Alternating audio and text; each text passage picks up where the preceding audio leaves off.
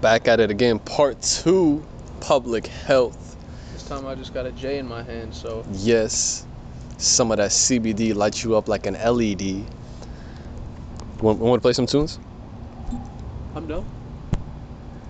It You should. trademark that some CBD to make you light you up, to make you light up. like Yeah, nobody steal that shit. That is trademark of unfiltered vitamin Z. Any shit you hear on her, he, hear. hey, motherfucker's already faded. Look at him. All right. Can you hear? You, you can hear the music? Yeah. Oh shit, shuffle, baby. I have a rule. Anytime it comes on, I play it out. That is one of the best smoke songs ever. Young, wild, and free. Facts, dude. You got a lot of uh, Wiz Khalifa songs that make you feel that way, but this one, this one in particular hits.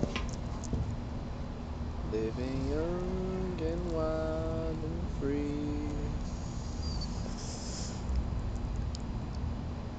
I think it's ironic that I taught my French friends how to French inhale. Like No I was way. half assing that because I was watching going off the music video, Right. and then they saw me smoking. They're like, "Dude, how do you smoke like that?" And I was like, "What do you mean, letting it out and inhaling it?" I was like, "Uh, "Isn't it called the French inhale?" And they're like, "I don't know." That's funny.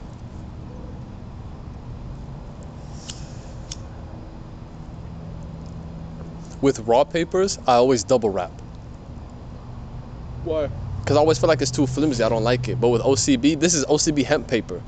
I Really? good. I uh my cousin and I when we uh Hassan when we smoked uh dude there was a period like I think sophomore year summer I would uh he would pick me up cuz I didn't I didn't have a car I mean I still don't I drive my mom's but he would pick me up and we drive 30 minutes to his house and no one was at his house at the time so that entire winter break bro we'd pull up and we just smoked blunts in his backyard dude just blunt after blunt, J after J. It was hella fun.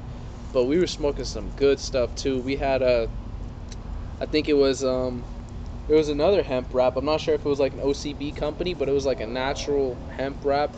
I've Yeah. tried one of those from a Canadian company. Yeah, and then there was like some mango infused ones. Oh, some, shit. Like, peach infused ones, bro. We were smoking the good shit. There was um, Yeah, what are you saying? I was saying um, the best blunt I've ever smoked though. Freshman year, there was a guy named Ozzy. Strange guy, but everyone loved him, right? This man, Aussie? Ozzy. His name was Ozzy, right? This man had a. This man made made blunt rolling a science, right? So basically, he had what he would do is oh he was a backwood, right? So he had a backwood, and he put in, you know, a good amount of weed in there, and he you know what got to, rock- it's you know what- backwoods. You know what moon rock is? Hmm? Do you know? Yeah, you know what a moon rock is. That's crazy, right? So he sprinkled it, and they were mango like mango flavored moon rocks, right? So he sprinkled mango flavored moon rocks onto the backwood, and he sealed it with honey. Sealed it with honey, and he put it in the microwave for ten seconds. Snoop Dogg said that. Huh? Snoop, when you lick when you lick the blunt, you need to dry it. Snoop Dogg one time suggested put it in the microwave for 10 seconds, but I was like, dude, that sounds like cancer on steroids. Dude, I I thought the same, and he put it in the microwave. but then This again, was- people microwave food for like five minutes and eat that Oh shit. yeah, the microwave isn't isn't carcinogenic. But I always felt like long term. uh, Here's the thing. I feel like when you combine microwave with microwaved food, frozen foods, and you constantly eat that as your diet, I think that- that's issues. That's an issue if Yeah. you constantly eat it. But like here and then, it's not bad. Even if you warm up like you know leftovers, it's not bad. exactly. And so yeah, Ozzy rolled this this perfect looking backwood, and I shit you not, we had ten people in the room. Bless the kid's heart, he was willing to share with everyone. I mean, he only knew like four of us. He was sharing with everyone, but that blunt came back to me like four times, three or four times, bro. And I'm not exaggerating. Like that's How you know serious do you take real- Puff Puff Pass? Because I, I learned I, I, I started smoking with French, and you know the French we we socialist with that shit. So everybody takes their time. Nobody's counted. Yo, pass. you yo, serious? pass. No, nobody does. You got to, man. I was an asshole for saying yo, pass that shit. They're like, dude, like let me take my time. Like no, it's it's chill. It's not. It's not even about that, man. It's not a. Uh, you, you you get your puff puff and you you leave it, man. You pass that shit. Pass that shit left. Pass it right. Pass it off, man. Like. I know Yeah. tons of kids like when we be smoking blunts, and if someone's hogging it, bro, you we are on your ass. They'll See, like, yo, pass that shit. That's the thing. You look so selfish as an American dude, but how ironic as a French person, you're just doing you. Like no one wants to tell you like, yo, pass that shit. No one wants to be a dick because you know, it comes down to like, I feel like smoking with certain people is kind of annoying because they only want to smoke to get high, right? I like weed more than I like the high. I don't necessarily look at weed as something to get me high, right? The high isn't the end goal. My end goal is the weed itself, and Yeah. high is just a byproduct of me using the plant. Right. You know what I mean?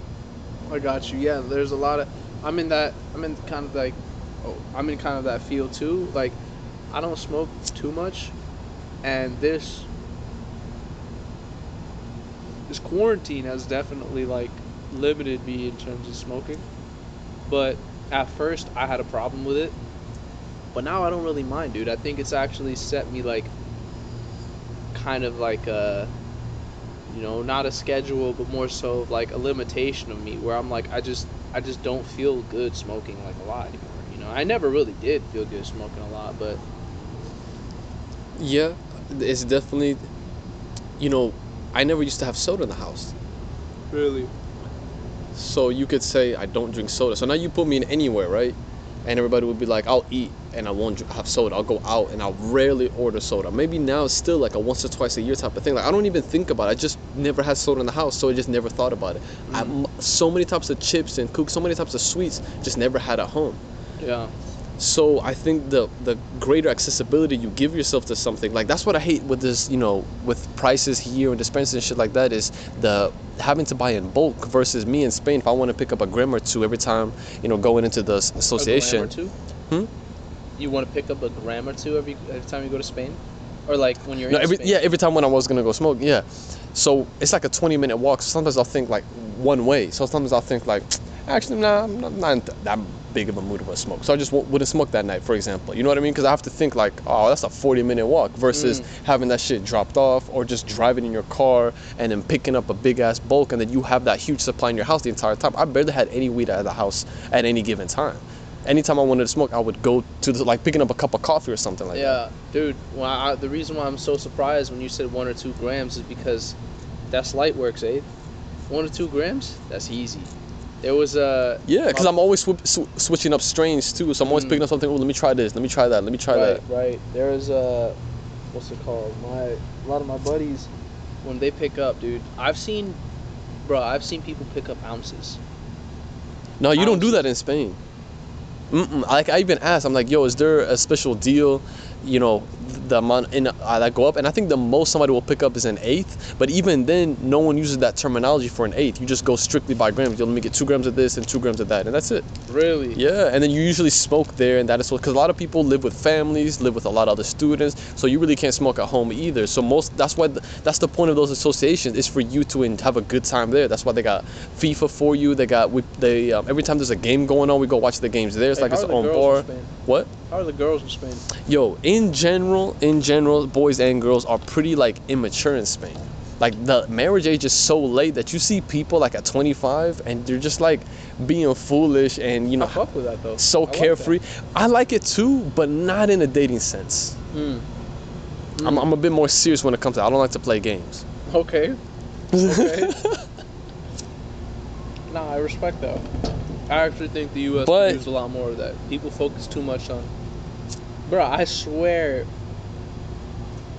Because I'm usually the oldest in the group. Every time I turn a new age, like I'm gonna turn 22 soon. Every time I turn that age, I'm just like, damn, I'm old as shit, man. I'm old as fuck.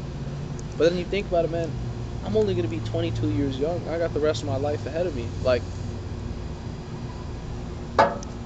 yeah, it's um, they definitely see it that way. You see couples starting to have their first kid like in their mid 30s, damn. and to me that's the best part about it. One, they have a higher life expectancy age than here. I think better quality, overall quality of life. But I think because it goes, comes down to the social structure, uh, and and and another part of it is like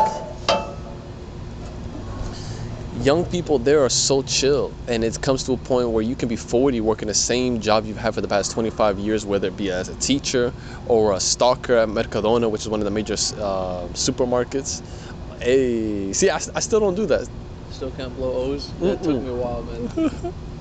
hey, you would never have expected me, me and you, to be doing this, huh? See, here's the thing. In your case, I'm expecting two type of person to grow up to. One, the case that I'm seeing now, somebody that does smoke, or two, the most religious, strictest person. Because when you have that, when you have that upbringing, it's either gonna go into two directions. It's either gonna stick so well it can never break, or it just collapses like dynamite. Yeah, I think. Hmm, I think I'm in between the two. You know, I'm obviously horrible Muslim, right? I'm still like religious to a sense. I don't pray, but like I still have my faith. You know, and I think that's Is is is it faith as a moral base, as a moral ground for you, or is it faith as in I believe there is a God, I'm certain there is a God, and I really want to be a Muslim to listen to that God, or do you want to be a Muslim to be a person that has some sort of moral ground and uh, and community? well, I think. First of all, I think everyone should be a good person regardless of their religion, right? Right. And The worst thing is to be a bad person and a religious person. Right, exactly. That, that's the most hypocritical way of, of going about things. But to me, like, I think if you're a, a good Muslim, um, as a result, you're also a good person. If you follow the religion properly, and if you follow, you know, the words of, of, of God and, and, and the Sunnah Prophet Muhammad Sallallahu Alaihi Wasallam, I think you are a, uh, you're a good person but obviously being a good person doesn't mean you're you're a good muslim right? And that's where that's where my issue with the religion stems from where it's like i don't understand like just because i pray and let's say my legs are buckled a certain way let's say like i'm doing a certain thing that's not you know necessarily the, the proper way of going about it like i had, had my dad's a hafiz right? He memorized the entire quran. So that shit was forced upon me at a very very young age you know? Like and and I think a lot of the times religious families stress too much on the minutia, the little things, The micros. forget- the micros, where they forget about the macro. Like the whole thing is surrounded with the faith, you know. And if you build the faith of the kid, then eventually, you know, when he gets older, hopefully when I'm older, I can I can come back and you know look back and teach my children some of the same things. I can teach them the same lessons in a different way so that they'll cherish it and learn from it rather than resent it and get away from it.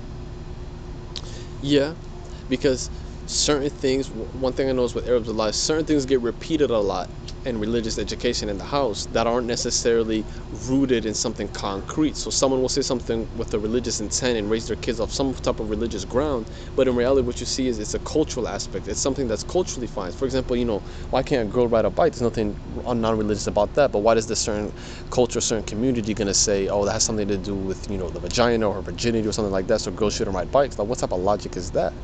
And the no Exactly. I mean, you used to see that in France, but like a hundred, over a hundred years ago, like before World War One, it was an issue of a girl riding a bike. But by the, uh, once World War One hit, girls were riding bikes. They were saying "fuck you." Yeah. So I was reading in the diaries um, in my history of 20th century Europe class. It was a book, Paul and Marie.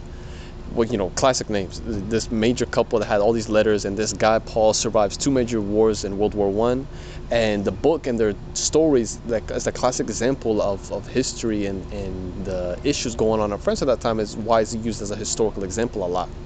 And it's amazing the fact that those letters even survived. Mhm. And um, but what, what's so funny now is like in Afghanistan and Palestine, you know, almost almost 50 uh, are represented females and skateboarders. When globally, that's like less than a quarter Mm. girls. But you see in these two areas because you see a girl riding a bike. Even my grandfather in America told my oldest cousin that um, he didn't want her riding. He didn't tell her. He told my her parents, and they listened, which to me is ridiculous. Like, what the fuck? Like, if your grandfather didn't show up, you would let your daughter ride a bike, but just because he's here, you know, all of a sudden you have to change the way you raise your kids. Yeah. But all my most of my uncles did that, and, and that's a that's a frustrating thing too. Is like. At one point, do you mix religion with culture? Because the Bible says to respect your parents Yeah. how far are you supposed to take that? You know what I mean? Right. Like, does your stepfather come home and says, you know, hey, pull down your pants, and you just say yeah, because I, I have to, you know, be nice to my parents. Like at one point, and then of course you can say incest is is is, is wrong and shit like that. Hey, but step, bro. Hmm? Uh, you didn't get it. what'd you say? You, there's a lot of uh, there's a lot of porn ads that make fun of uh, that shit where they go, "Hey, step, bro." you never heard that? no. Oh, that's just funny, man. But you know, going to your point, like um, whole respecting your parents, dude. My parents, oh my god, my mom just the other day was showing me this ayah in the Quran. It says, "Oh, you shouldn't even tell your parents oof," and I'm like, that's Wait a good. minute. Well, how does those two? I was like, I was, oh, whoa, we're talking about stepbro and shit, or or or what? Yo, hold up. I think my mic just turned on. Oh no, it's okay. We can we can we can edit out that part. no, cause that little knob. Sometimes I don't even know whether it's on or off. Oh Wait, shit. was it off for the whole time?